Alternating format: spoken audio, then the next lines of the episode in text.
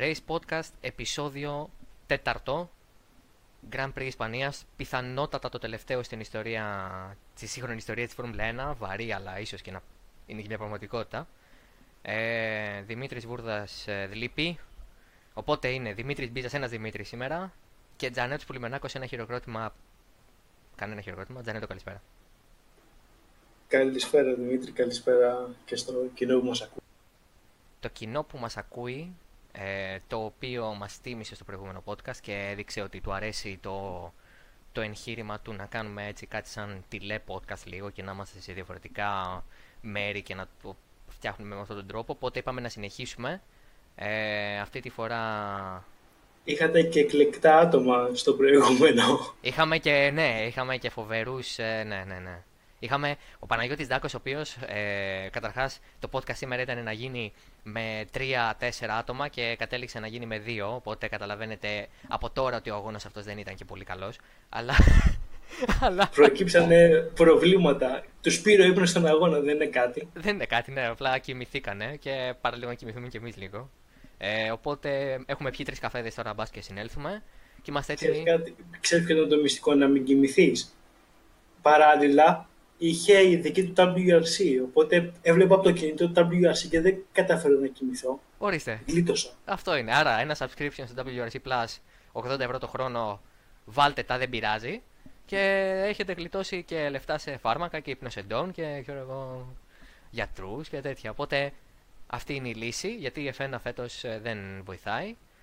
Πέμπτο 1-2 συνεχόμενο για την Mercedes. Ήδη είχε σπάσει το ρεκόρ της Williams από το Αζερβαϊτζάν. Τώρα απλά το διευρύνει. Το έκανε 5 στα 5 και θα κάνουμε πολλά χρόνια πιστεύω να το ξαναδούμε αυτό. Νομίζω ότι στο Αζερβαϊτζάν το έπιασε το 4-4 και τώρα έχει το ρεκόρ η Mercedes. Όχι, το ρεκόρ ήταν 3. Ήταν 3 στα 3 και έσπασε το ρεκόρ με το 4 στα 4. Γιατί ε, το έψαξα και σήμερα μετά τον αγώνα και ήταν, το ρεκόρ ήταν το 3 στα 3 από το 92 της Williams που όλοι λέγανε ότι πότε θα ξαναγίνει αυτό και αποκλείεται να ξαναγίνει. Και η πλάκα είναι ότι τότε ήταν και ένας μόνο νικητής ήταν ο Μάνσελ δεν ήταν δύο, δεν ήταν δύο όπως είναι τώρα που ήταν και ο Μπόντας και ο Χάμιλτον το θέμα είναι ότι ρεκόρ ή χωρίς ρεκόρ η Mercedes δεν χρειάζεται να δει αυτό σαν ιστορικό ε, επίτευγμα για να καταλάβει ή εμείς οι ίδιοι να καταλάβουμε ότι φέτος δεν χάνει έτσι. Δηλαδή δεν χάνει σε πίστες πόλη, δεν χάνει σε,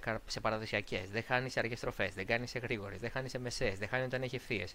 Άρα πού θα χάσει αυτή η ομάδα φέτος; Θα χάσει όπου κάνουν λάθη οι οδηγοί της ή άμα ξαναγίνει το Μπαχρέι και η Ferrari δεν έχει προβλήματα.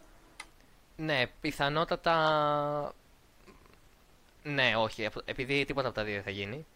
όχι, εντάξει. Ε, νομίζω ότι ναι, η Mercedes πλέον έχει το καλύτερο μονοθέσιο, ε, βρίσκει λύσεις σε κάθε πίστα, ακόμα και εκεί που δεν βολεύεται βρίσκει τρόπο να κάνει μια καλή εμφάνιση και βρίσκει τρόπους να ε, βελτιώσει την απόδοσή της σε σχέση με την Ferrari που π.χ. και στην Ισπανία ακόμα έδειχνε δυνατή στα πρώτα κομμάτια και στο τελευταίο έχανε, θα τα πούμε και αυτά μετά αλλά είναι και μια ομάδα που έχει δύο οδηγού οι οποίοι είναι σχεδόν στο ίδιο επίπεδο.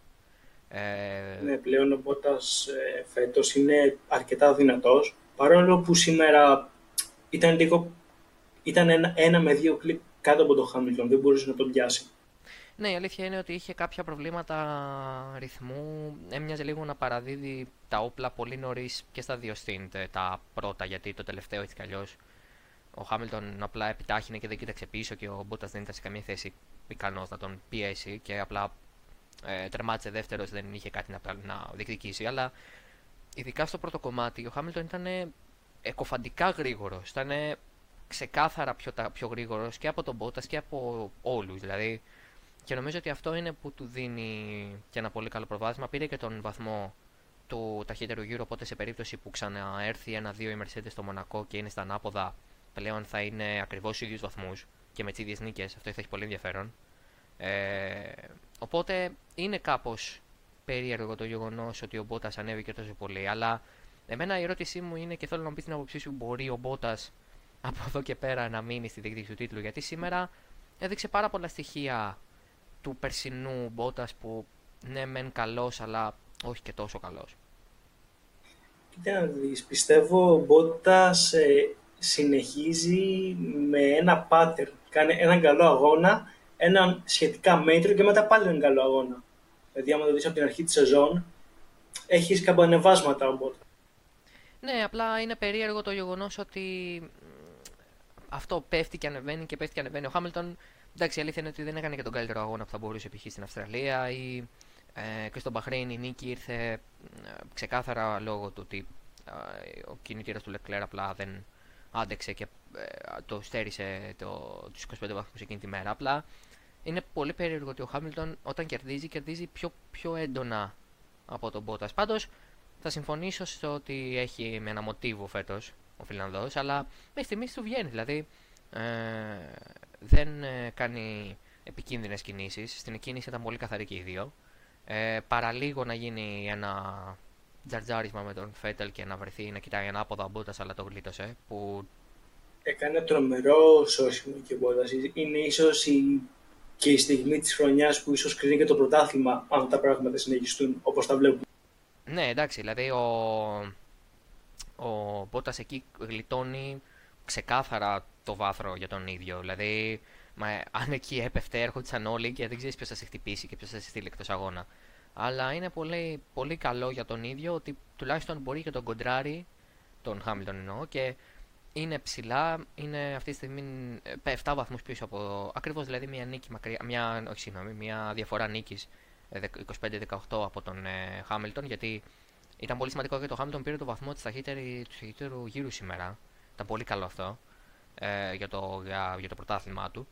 Αλλά νομίζω ότι αυτό μας έχει μείνει πια έτσι. Δηλαδή δεν έχουμε κάτι άλλο να δούμε. Πλέον μας μένει ποιος θα πάρει πρωτάθλημα ανάμεσα στις δύο Mercedes. Άμα τα πράγματα συνεχιστούν έτσι και η Ferrari ή με κάποιο μαγικό τρόπο η Red Bull δεν καταφέρουν να κλείσουν την ψαλίδα και να βρεθούν αρκετά κοντά στη Mercedes για να έχουμε μάχη στους αγώνες. Ε, πιστεύω πως αυτό θα δούμε, μια μάχη ανάμεσα στις δύο Mercedes όπως και τα, πρω... και τα πρώτα χρόνια της νέας υβριδικής εποχής.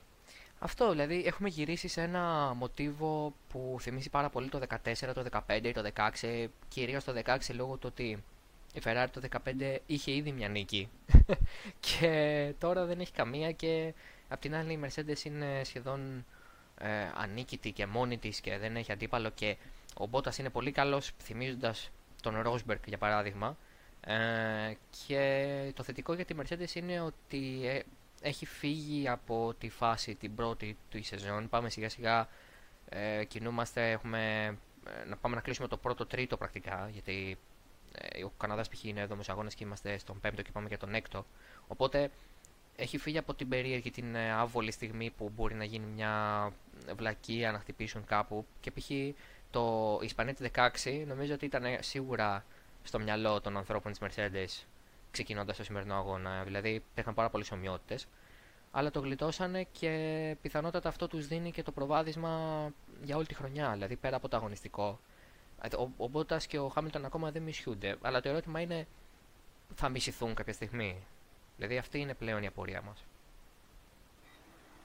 Κοίτα να δεις, πιστεύω ότι οι σχέσεις τους δεν θα γίνουν τόσο κακές όσο ήταν του Χάμιλτον με τον Ρόσμπεργκ. Και αυτό ίσως φάνηκε και λίγο σήμερα που ο Μπότας φρενάρει λίγο πιο νωρίς και πιο προσεκτικά για την πρώτη στροφή. Γιατί αν είχε φρενάρει και αυτό στο όριο, ίσως να ήταν και οι τρεις εκτός. Ναι, όντως, άμα μπορούσε να. άμα ήθελε να πιέσει πάρα πολύ ο Μπότας και να ας πούμε την πει ξέρω εγώ ή οτιδήποτε να εκδιάσει ένα προσπέρασμα στον ε, Χάμιλτον θα το έκανε ε, φέρθηκε πολύ λογικά και όπως είχε φερθεί αντίστοιχα και ο Χάμιλτον στην εκκίνηση του Μπακού όπως είπε μετά και ο ίδιος ότι ήταν πολύ φιλικός απέναντι στον Μπότας. Νομίζω ότι οι σχέσεις τους θα πάρουν την κάτω βόλτα σε περίπτωση που ο Μπότας κερδίσει αγώνες που παραδοσιακά τα πάει καλά ο Χάμιλτον. Δηλαδή ο Καναδάς για παράδειγμα είναι μια καλή ε, ευκαιρία για τον Μπότας αν θέλει να δείξει ότι είναι καλός και ότι είναι για πρωτάθλημα να πάρει την νίκη και να ε, και με αυτόν τον τρόπο ο Χάμιλτον να χάσει για δεύτερη συνεχόμενη χρονιά εκεί έτσι, γιατί και πέρυσι έχασε από το Φέτελ. Ή π.χ. στη Γαλλία που πέρυσι δεν είχε αντίπαλο να πάρει εκεί μια νίκη. Εάν καταφέρει εκεί κάπου να κερδίσει, εγώ δεν το αποκλείω να φτάσουμε στο σημείο όχι του Ρόσμπερκ Χάμιλτον, αλλά να φτάσουμε σε ένα σημείο που πλέον δεν θα υπάρχει και τόσο ευγενής άμυλα. Κοίτα, κοίτα να δεις, κακά τα ψέματα όταν και οι δύο δύο οδηγοί της ομάδας παλεύουν για το πρωτάθλημα, σε κάποια, κάποια στιγμή μέσα σε σεζόν οι σχέσεις τους κάπου θα είναι λίγο πιο τεταμένες. Δεν γίνεται να είναι με, από τον πρώτο μέχρι τον τελευταίο αγώνα καλά μεταξύ ε, ναι, όχι. Το... Αυτό είναι δεδομένο και νομίζω ότι θα, θα το δούμε και στην πορεία. Ε, γιατί αυτό είναι και το μοναδικό που μας έχει μείνει για τη μάχη του τίτλου. Το τις σχέση θα έχουν αυτοί οι δύο και τη δυναμική θα εξελιχθεί ανάμεσά τους.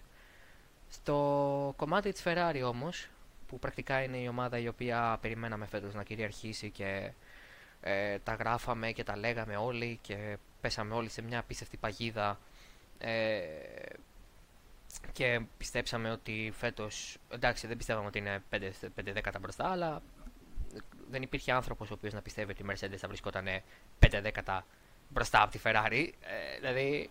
Τουλάχιστον 5 δέκατα. Ναι, δηλαδή. Και όπως είδαμε σε τακτήριε ο Φέτελ ήταν στα 8 δέκατα πίσω από τον Μπότας. Ε, ναι, δηλαδή. Που έκανε έναν εκπληκτικό γύρο.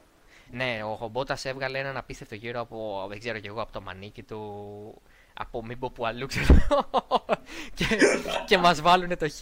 Ναι, όχι, ήταν ένας φοβερός γύρος και μ' άρεσε πάρα πολύ η σύγκριση που έκανες το μεσημέρι. Που είπες ότι ήταν σαν το γύρο του, ε, του Χάμιλτον στη Σιγκαπούρη. Ε, μου το θύμισε και εμένα κάπως αυτό, δηλαδή ήταν πολύ κυρίαρχος, αλλά ε, πέραν αυτού υπάρχει και μια Ferrari η οποία πραγματικά περιμέναμε να είναι πιο δυνατή. Και έφερε και αναβάθμιση στον κινητήρα η Ferrari.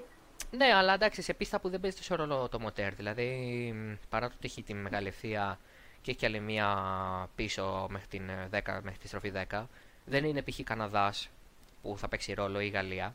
Αλλά εντάξει, ναι, σαφώς. Και εμένα αυτό που μου έκανε εντύπωση είναι ότι έφερε και πάρα πολλά αεροδυναμικά μέρη. Έφερε δηλαδή αρκετά πράγματα. Έφερε νέο κάλυμο κινητήρα, έφερε πίσω πτέρυγα καινούργια. Δηλαδή.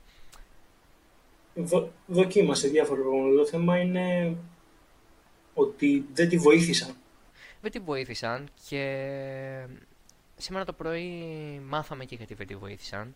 Είχαμε μια επικοινωνία με τον ε, Τάκη Προυναράκη, ο οποίος ε, είναι καλός φίλος του totalracing.gr και ε, αρθρογραφεί και για εμάς και έχουμε μια ανοιχτή έτσι, επικοινωνία για όσα συμβαίνουν κάθε τριήμερο. Και μιλούσαμε το πρωί και σε μια συζήτηση που είχε εκείνος και με το ρεπορτάζ που έχει κάνει αυτές τις μέρες, ε, έμαθε, αλίευσε θα το πω καλύτερα, ε, το γεγονός, μάλλον το, το γιατί η Ferrari έχει πρόβλημα στο τρίτο sector. Δηλαδή αυτό που είδαμε στο πρώτο και τέταρτο sector με τη Ferrari να είναι σχεδόν 4 δέκατα μπροστά και στο τρίτο να πέφτει άλλα 8 και αυτό να μας κάνει τη διαφορά του μισού δευτερόλεπτου πάνω κάτω.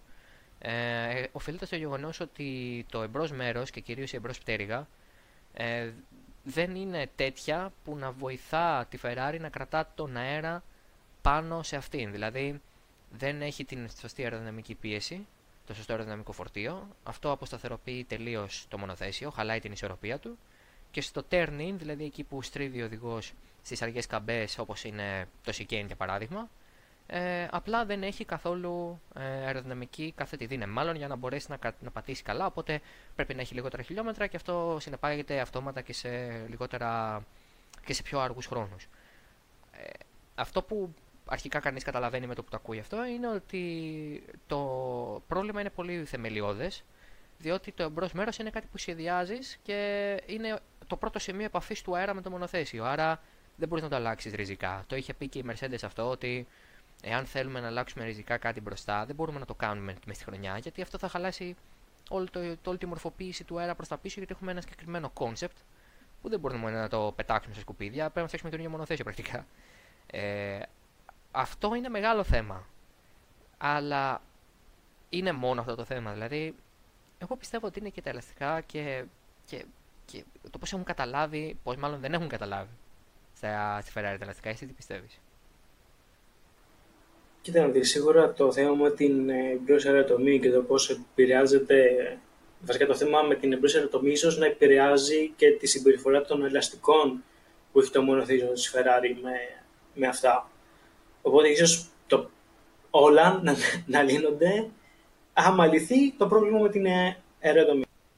Ναι, απλά είναι αυτό ότι το κακό είναι πως μιλάμε για ένα θέμα το οποίο αφορά το σχεδιασμό του αυτοκινήτου από την αρχή. Δηλαδή είναι ξεκάθαρο το πρόβλημα, είναι εγγενές το πρόβλημα, υπάρχει μέσα στο σχεδιασμό και αυτό είναι που το κάνει λίγο δύσκολο σε πίστες που έχει αργές στροφές. Μάλλον περισσότερο μέση ταχύτητας στροφές. Γιατί στις αργές στροφές, ε, μιλώντας και με ανθρώπους ομάδων, ε, η κουβέντα που κάνεις είναι. Άρα, άμα δεν μπορούσε να πάει καλά στο τελευταίο μέρος της Βαρκελόνης, στο Μονακό θα πάει άπατη. Η κουβέντα ήταν όχι, γιατί στις αργές στροφέ δεν χρειάζεσαι το μπροστά μέρος, χρειάζεσαι περισσότερο το πίσω. Στις μέση ταχύτητας είναι που παίζει ρόλο. Χρειάζεσαι μηχανική πρόσφυση. Ακριβώς. Και αυτό το έχει ως ένα βαθμό η Ferrari. Το πίσω μέρος τη Ferrari δεν είναι ασταθές. Γιατί αν κοιτάξει κανείς το πώς περνούσε από τα γρήγορα κομμάτια, π.χ. την ε, K1, K2, K3 στη Βαρκελόνη ε, στα, στις κατακτήριες ήταν μακράν ταχύτερη, ήταν πολύ καλή η ισορροπία όταν πήγαινε στι αργές το είχαν οπότε φαντάζομαι ότι στο Μονακό δεν θα είναι τόσο άσχημη κατάσταση αλλά απ' την άλλη όταν βλέπεις ότι η Mercedes είναι τόσο καλή παντού πώς μπορείς να πιστέψεις ότι δεν θα είναι καλή και στο Μονακό; Δηλαδή Εκεί είναι το πρόβλημα. Ότι δεν ξέρεις πια πού να βασιστείς για να πιστέψεις ότι η Ferrari θα πάει καλά εκεί. Και δεν ξέρω αν και οι ίδιοι ξέρουν πού πάνε καλά πια. Επίσης στο Μονακό, πέρα από τη Mercedes που πιθανότητα να είναι πολύ καλή φέτος, λογικά θα είναι αρκετά κοντά και η Red Bull. Πράγματι, η οποία φέτος είναι μεγάλη έκπληξη και με τον Verstappen να κάνει πολύ καλούς αγώνες. Και οι πέντε αγώνες που έχουν περάσει ήταν πολύ σταθεροί και ε, με πολύ καλές εμφανίσεις ο Verstappen έχει πάρει βαθμούς για την ομάδα και ε, ανεξαιρέτως ε, της, της Honda η Red Bull έχει παραμένει μάλλον το καλύτερο σασί δηλαδή δείχνει και οπτικά ακόμα γρήγορο οπότε είναι πολύ σημαντικό αυτό και νομίζω ότι το βάθρο σήμερα δεν ήταν τυχαίο ήταν πολύ πιο γρήγορη από τη Ferrari σήμερα η Red Bull Ναι, η Red Bull αυτό το τρίμερο, ειδικά ο Verstappen βασικά, ήταν αρκετά δυνατός και, με, και άμα οι Mercedes μπροστά είχαν κάποια ατυχία ή κάποιο τσαρτζάρισμα μεταξύ τους, δεν, δεν θα ήταν και απίθανο να πάρει τη νίκη όπως είχε νικήσει και το 16. Όντως, άμα σκεφτεί κανείς ότι με την ε, ε, μέση γόμα είχε γυρολόγιο εφάμιλο των Mercedes, εκεί στο safety car ήταν μια καλή ευκαιρία. Βέβαια, εντάξει, ο Χάμιλτον έφυγε εξαιρετικά και δεν κοίταξε ποτέ πίσω και ε, η πολύ μαλακή βοήθησε, η πολύ μαλακή, συγγνώμη, η μαλακή βοήθησε σε αυτό για να πεταχτεί, να ξεπεταχτεί ο, ο Χάμιλτον μπροστά και να απλά να κλειδώσει την νίκη από εκεί πέρα δεν κοίταξε πίσω. Αλλά είναι πραγματικά ενθαρρυντικό και για την Honda και για τη Red Bull ότι είναι σε αυτό το σημείο. Και μην ξεχνάμε ότι αυτή τη στιγμή ο τρίτος στη βαθμολογία οδηγός είναι ο Verstappen, έτσι. Είναι απίστευτο. Δηλαδή, αν το ρώταγες αυτό, αν το έλεγε αυτό σε κάποιον το Φλεβάρι, ε, θα γέλαγε. Ναι, ισχύει. Ο Verstappen είναι, είναι ίσως ο πιο σταθερός οδηγός μετά τους ε, δύο της Mercedes στο πρωτάθλημα, στους αγώνες που έχουμε δει μέχρι τώρα. Και γι' αυτό βρίσκεται και στην τρίτη θέση της βαθμολογίας. Είναι πολύ καλός και αυτό του δίνει και το δικαίωμα να ελπίζει. Δηλαδή, για μένα, εάν μπορέσει στον Καναδά π.χ. που θα έρθει το μεγάλο update και ε, της Honda και της Mercedes και της Renault, εάν μπορέσει η Honda να κάνει κάτι παραπάνω από τη Mercedes ή να έστω να δείξει ότι μπορεί να κάνει κάτι παραπάνω τη Mercedes και να υπάρχουν εκεί κάποιες ενδείξεις, ο Verstappen δεν, δεν αμφιβάλλω να αρχίσει να διεκδικεί νίκες από εδώ και πέρα. Γιατί, ε, όπως πολύ σωστά είπες και εσύ, το Μονακό για παράδειγμα είναι μια καλή ευκαιρία. Ε, η Αυστρία είναι μια καλή ευκαιρία. Δηλαδή, υπάρχουν πίστες που μπορεί να τα πάει καλά. Ε, και είναι, είναι θετικό αυτό γιατί περιμέναμε τη Honda κάποια στιγμή να εμφανιστεί στο πρωτάθλημα και να είναι ανταγωνιστική. Και φαίνεται ότι το πάντρεμα με τη Red Bull δουλεύει. Αλλά είναι πραγματικά η απειλή της Ferrari. Νομίζεις δηλαδή πλέον ότι η Ferrari πρέπει να κοιτάει πίσω της ή μπροστά της; Δηλαδή, αυτό είναι μια καλή κουβέντα. Πρέπει να κοιτάει τη Red Bull και μην την περάσει η Red Bull, ή πρέπει να στοχεύει μπροστά να περάσει τη Mercedes; Κοίτα να δεις, η Ferrari είναι σε ένα πολύ δύσκολο σημείο τώρα, γιατί η Mercedes ξέφυγε ακόμα λίγο και η Red Bull έχει πλησιάσει, αλλά στόχος Ferrari όπως και τώρα μια δεκαετία είναι να πάρει το πρωτάθλημα. Οπότε θα πρέπει να κοιτάει σίγουρα μπροστά, αλλά θα πρέπει να κοιτάει και πίσω τη Red Bull. Αν κοιτάει πολύ μπροστά όμως, ίσως ανοίξει τη διαφορά της, ξέρεις. Δηλαδή, εάν είναι πολύ καλή ή τέλος πάντων προσπαθεί να βελτιωθεί και ανοίξει κάπως τη διαφορά της από τη Red Bull, πιέζοντας να φτάσει στη Mercedes, τη σώζει λίγο από την απειλή των Αυστριακών. Αυτό είναι το, το ένα θέμα. Αν κοιτάει μόνο πίσω, ίσως χάσει το τρένο για μπροστά και ήδη ένα τρένο που μοιάζει ήδη χαμένο. Βέβαια, ο Φέτελ ήταν πολύ αισιόδοξος. Ε, ε, πιστεύεις ότι παίρνει ναρκωτικά και είναι τόσο αισιόδοξος; Δεν είναι παιδί, μπορεί να, να τον κουμπούν Ζάναξ. Σαν τον Ανδάν πέρυσι στη Hyundai. και, να, και να του λένε όλα καλά, όλα καλά. Και ναι, όλα καλά, όλα καλά. Αυτό θα ήταν ωραίο. Κοίτα, η Ferrari τώρα κάτι τα ψέματα. Θα πρέπει να πάρει ρίσκα άμα θέλει να βελτιωθεί, να φτάσει στη Mercedes ή ακόμα και να κρατήσει τη Red πίσω. Ναι, πρέπει να αρχίσει να, να παίρνει κάποιες αποφάσεις λίγο πιο ακραίες ίσως, γιατί φαίνεται ότι ό,τι κάνει μέχρι στιγμής δεν δουλεύει. Αν το πρόβλημά της είναι τόσο μεγάλο όντως όσο αυτό που εμφανίζεται, δηλαδή να έχεις ένα εμπρός μέρος που απλά δεν δουλεύει σε ένα μεγάλο κομμάτι του πρωταθλήματος, γιατί δεν θα βρίσκεις μόνο στροφές όπως είναι η Καπατρία της Βαρκελόνης, θα βρίσκεις και στροφές όπως είναι το Σικέιν. Οπότε είναι ζήτημα. Και είναι αυτό που, που λένε και όλοι οι μηχανικοί των ομάδων και όλοι οι άνθρωποι των ομάδων, ότι αν είσαι γρήγορος στη Βαρκελόνη, είσαι γρήγορος παντού. Ε, είναι μια πίστα που συνδυάζει όλα τα χαρακτηριστικά που μπορεί να έχει ένας σιρκουί. Είναι και γρήγορη και αργή και μεγάλη ευθεία και έντονα φρένα. Και είναι πολύ ενδιαφέρον αυτό για την συνέχεια του πρωταθλήματος. Γιατί εάν η Mercedes από εδώ και πέρα απλά είναι πιο γρήγορη παντού, η Ferrari πρέπει να, να ξεπεράσει όχι μόνο τον εαυτό της, αλλά πρέπει να ξεπεράσει και τους Γερμανούς. Δηλαδή, πλέον μήπως η Ferrari δεν είναι το ταχύτερο μονοθέσιο και έχει σταματήσει να υπάρχει αυτό σαν potential; Για να δεις, άμα η Ferrari καταφέρει και λύσει με κάποιο μαγικό τρόπο το πρόβλημα, μπορεί το μονοθέσιο όντως να έχει τις βάσεις για να είναι το πιο γρήγορο. Αλλά αυτή τη στιγμή δεν είναι και αυτό έχει αποδειχθεί σε 5-6 αγώνες τώρα. Ε, ναι, εντάξει, δεν υπάρχει δεν νομίζω ότι πιστεύει κάποιος ότι η Ferrari είναι το ταχύτερο μονοθέσιο και την πάει να κερδίσει. Ε, νομίζω ότι η Ferrari είναι ένα γρήγορο, έχει ένα γρήγορο μονοθέσιο στα χέρια της. Απλά ίσως δεν μπορεί να το εκμεταλλευτεί πλήρως. Και αυτό ήταν και εν μέρει το πρόβλημα της Χά μέχρι τώρα, η οποία είχε μεγάλο πρόβλημα με τα ελαστικά, δεν μπορούσε να τα, ε, δεν μπορούσε να τα φέρει σε σωστή θερμοκρασία, δεν ε, τα χρησιμοποίησε σωστά, φθύρονταν γρήγορα, δεν τα, δεν τα εκμεταλλευόταν όπως έπρεπε. Έρχεται στη Βαρκελόνη, έρχεται με σχεδόν καινούριο μονοθέσιο και διπλή βαθμολόγηση για πρώτη φορά φέτος. Οπότε πήγε καλά αυτό για τη Ferrari νούμερο 2. Ferrari νούμερο 2, ναι. Σίγουρα η Haas ήταν αρκετά βελτιωμένη αυτό το τρίμηνο, γι' αυτό φάνηκε και από τις ελεύθερες δοκιμές που ο Γκροζάν ήταν και πάνω από, και από το Verstappen και από τη Red Bull κάποια στιγμή. Ναι, ναι. Και λέγαμε ότι μήπως η Haas είναι τρίτη δύναμη. Εντάξει, εννοείται πως δεν γίνονται αυτά τα πράγματα από έναν αγώνα στον επόμενο. Και η Red Bull ήταν πολύ μπροστά έτσι κι αλλιώς. Αλλά ήταν σημαντικό ότι ανεβήκαν τόσο ψηλά και αφήσανε τρομακτικά πίσω τους τους υπόλοιπους. Δηλαδή δεν υπήρχε Renault, δεν υπήρχε McLaren. Ε, η Toro Rosso εμφανίστηκε στο τέλος. Ναι, σίγουρα. Και άμα στο τέλος του αγώνα είχαν δώσει τη Μόρντερ και δεν είχαν τόση πολύ κόντρα ο Μάγνουσεν με τον Γκροζάν στην ΚΑΠΑ 1, θα μπορούσαν να έχουν τερματίσει στο 7-8 εύκολα. Ναι, νομίζω μετά ο Γκροζάν απλά κάτι θα είχε πληγώσει κάπου το μονοθέσιο. Γιατί νομίζω πρέπει να, φύγει, πρέπει να φύγει κάποιο κομμάτι από, το, από το πάτωμα.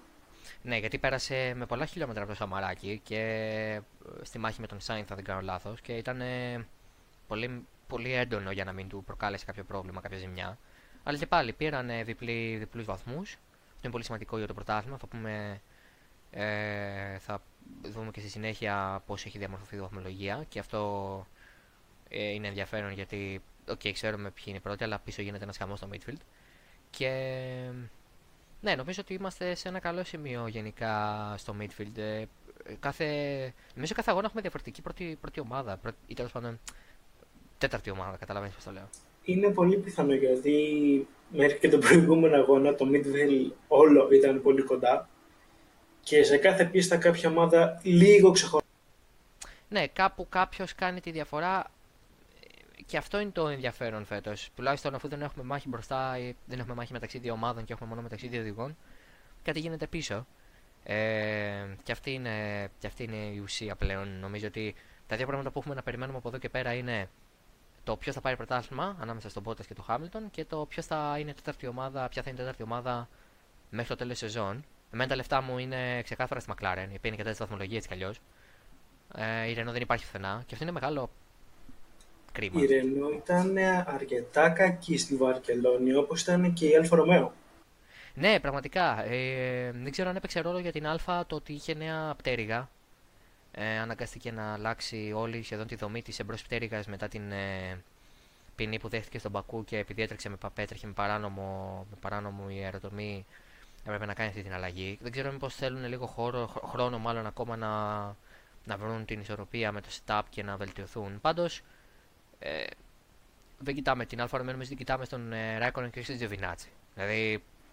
Καλά, σίγουρα στον ε, Ράικονεν, γιατί ο Τζιοβινάτσι είναι ο Τζιοβινάτσι. Επίσης, ο Ράικονεν στην, ε, στην ΚΑΠΑ στον πρώτο γύρο πήγε ευθεία, έχασε τελείως το μονοθέσιο.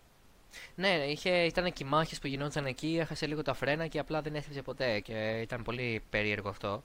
Γιατί δεν συνηθίζει να κάνει λάθη στον πρώτο γύρο ο Κίμη και απλά ήταν, νομίζω ήταν μπλεγμένος στα τζερτζορίσματα πίσω μεταξύ Τόρο Ρώσο και Μακλάρεν.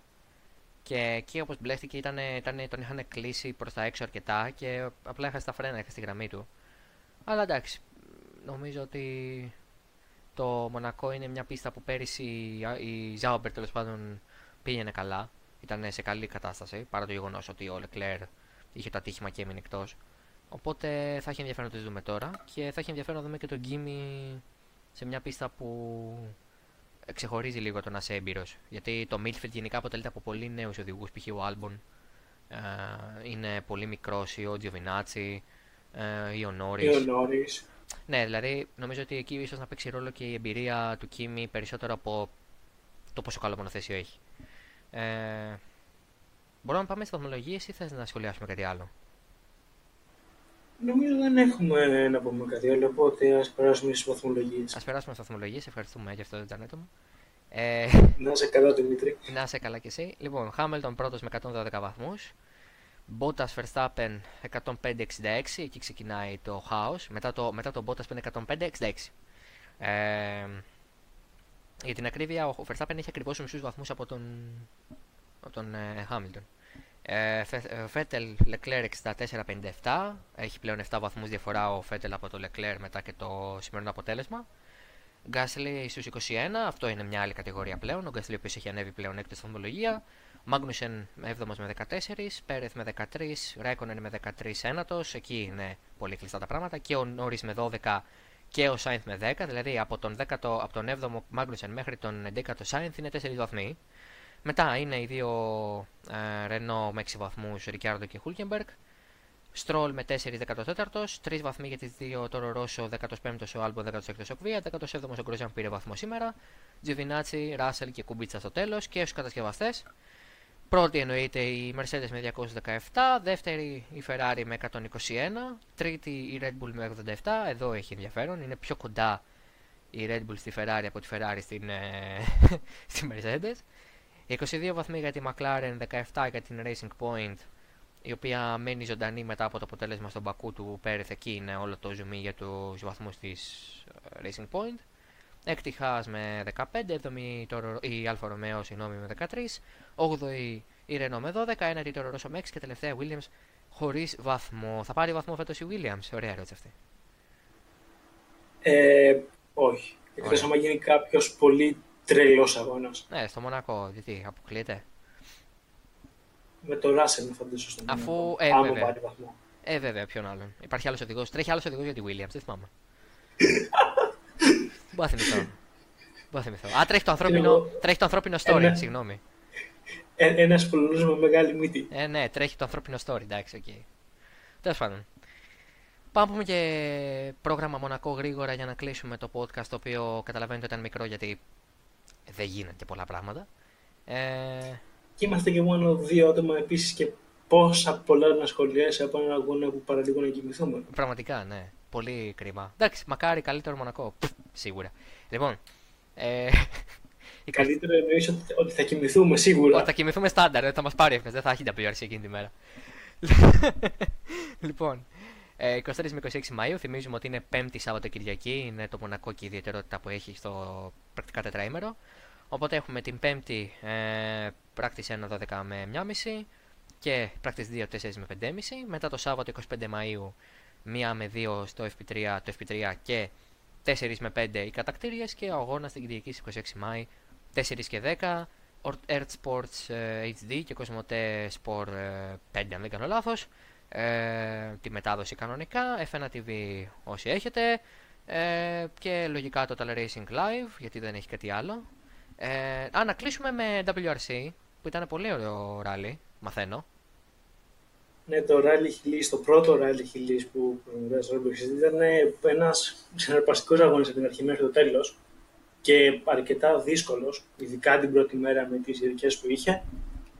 Νικητής ο, ο Τάνακ, δεύτερος ο Σεβαστιάνος Γε μετά από μια τρομερή μάχη σχεδόν δύο μέρες με τον άλλον Σεμπαστιάν, τον Πλεμ, με, με την M Sport να κάνει μια πολύ καλή εμφάνιση, να κάνει το 4-5, τον Λέμπ να δερματίζει έκτο, τον ε, Μίκελσεν που ήταν χαμένος, ήταν αργός σε αυτόν τον αγώνα, για ακόμα έναν αγώνα να τερματίζει έβδομος, όγδοος ο Μικ, ένατος ο Κάλερ Βάμπερα με το Skoda Fabia R5 που κέρδισε το WRC 2 Pro και δεύτερος ο Ματ Osberg με Citroën C3 R5 που έχασε τη νίκη από ένα πρόβλημα που είχε στα φρένα το Σαββάτο το πρωί και αυτό του κόστησε αρκετά σε χρόνο. Αλλά εντάξει, μπορεί να είναι χαρούμενο πιστεύω γιατί έχει ξεκινήσει και βρίσκει το αυτοκίνητο και είναι όλο και πιο γρήγορος σε κάθε αγώνα. Οπότε είχε πολλά πράγματα το Rally Hills. Ποιος είναι τώρα για τίτλο, ποιος λες, ένα πολύ, πολύ γρήγορα. Κοίτα να δεις, τώρα από εδώ και πέρα ήδη και από αυτόν τον αγώνα θα πρέπει να ξεκινάει το καλό σερί που κάνει ο Νεβίλ τα τελευταία χρόνια. Που είχε, ο Νεβίλ που είχε μια τρομερή έξοδο στο, στο Rally Hills τώρα. Ευτυχώς είναι και ο ίδιος και ο οδηγό του καλά. Ναι, με ράματα τη γλιτώσανε. Πραγματικά τη γλιτώσανε. Ήταν τρομακτικό το πώς φύγανε. Εκεί πέρα στο. Ο Νεβίλ λογικά θα πρέπει να είχε γύρω στα 150 με 160 χιλιόμετρα όταν χτύπησε. Oh, ouch. Και πάλι όμως η ασφάλεια των αυτοκινήτων αυτών αποδεικνύει ότι μπορείς να φύγεις από τέτοιο ατύχημα πραγματικά ε, με γρατζουνιές. Γιατί αυτό έφυγε έτσι, με γρατζουνιές, είναι απίστευτο. Ναι, είχε, έκανε ράματα στον αστράγαλο κάπου που θα χτύπησε το πόδι του μέσα στο αυτοκίνητο. Δεν ήταν κάτι, ξέρω στο κεφάλι ή οτιδήποτε. Ναι, ναι, ναι. Και ήταν πολύ, πολύ τυχεροί που δεν χτυπήσανε σε κάποιο δέντρο ή δεν πήγανε σε κάποιο κρεμό από κάτω και σταματήσανε σχετικά γρήγορα και σε ασφαλές σημείο και μπορέσαν να βγουν. Αλλά πραγματικά αυτό αποδεικνύει ότι η ασφάλεια στο motorsport δεν είναι ποτέ αρκετή και ότι κάθε βήμα που γίνεται για να βελτιωθεί αυτό το τόσο πολύ σημαντικός τομέας δεν είναι τίποτα λιγότερο από σημαντικό. Δηλαδή, το γεγονός ότι φύγαν αυτοί οι δύο άνθρωποι από εκεί μέσα ξεκάθαρα με τίποτα, γιατί αυτό είναι τίποτα, και απλά ζαλισμένοι και σοκαρισμένοι εννοείται. Ακριβώς, ναι, απλά ήταν λίγο ζαλισμένοι και μετά γυρίσανε στο service park μετά, γιατί ήταν και δηλώσεις και βλέπαν τον αγώνα. Ναι, ναι, ναι, ευτυχώς, ευτυχώς, όλα καλά.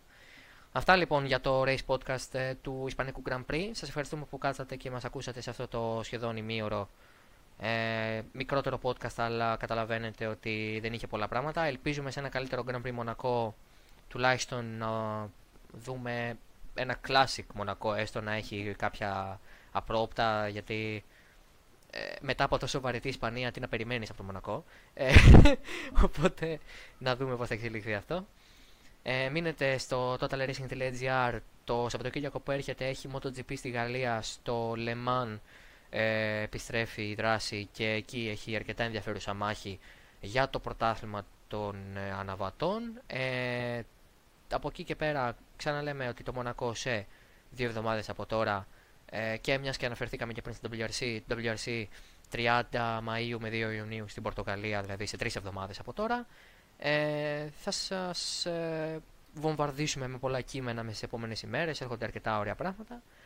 Οπότε, ε, καλή εβδομάδα, γιατί αυτό το podcast λογικά θα μπει Δευτέρα, τώρα το ακούτε και είναι Δευτέρα.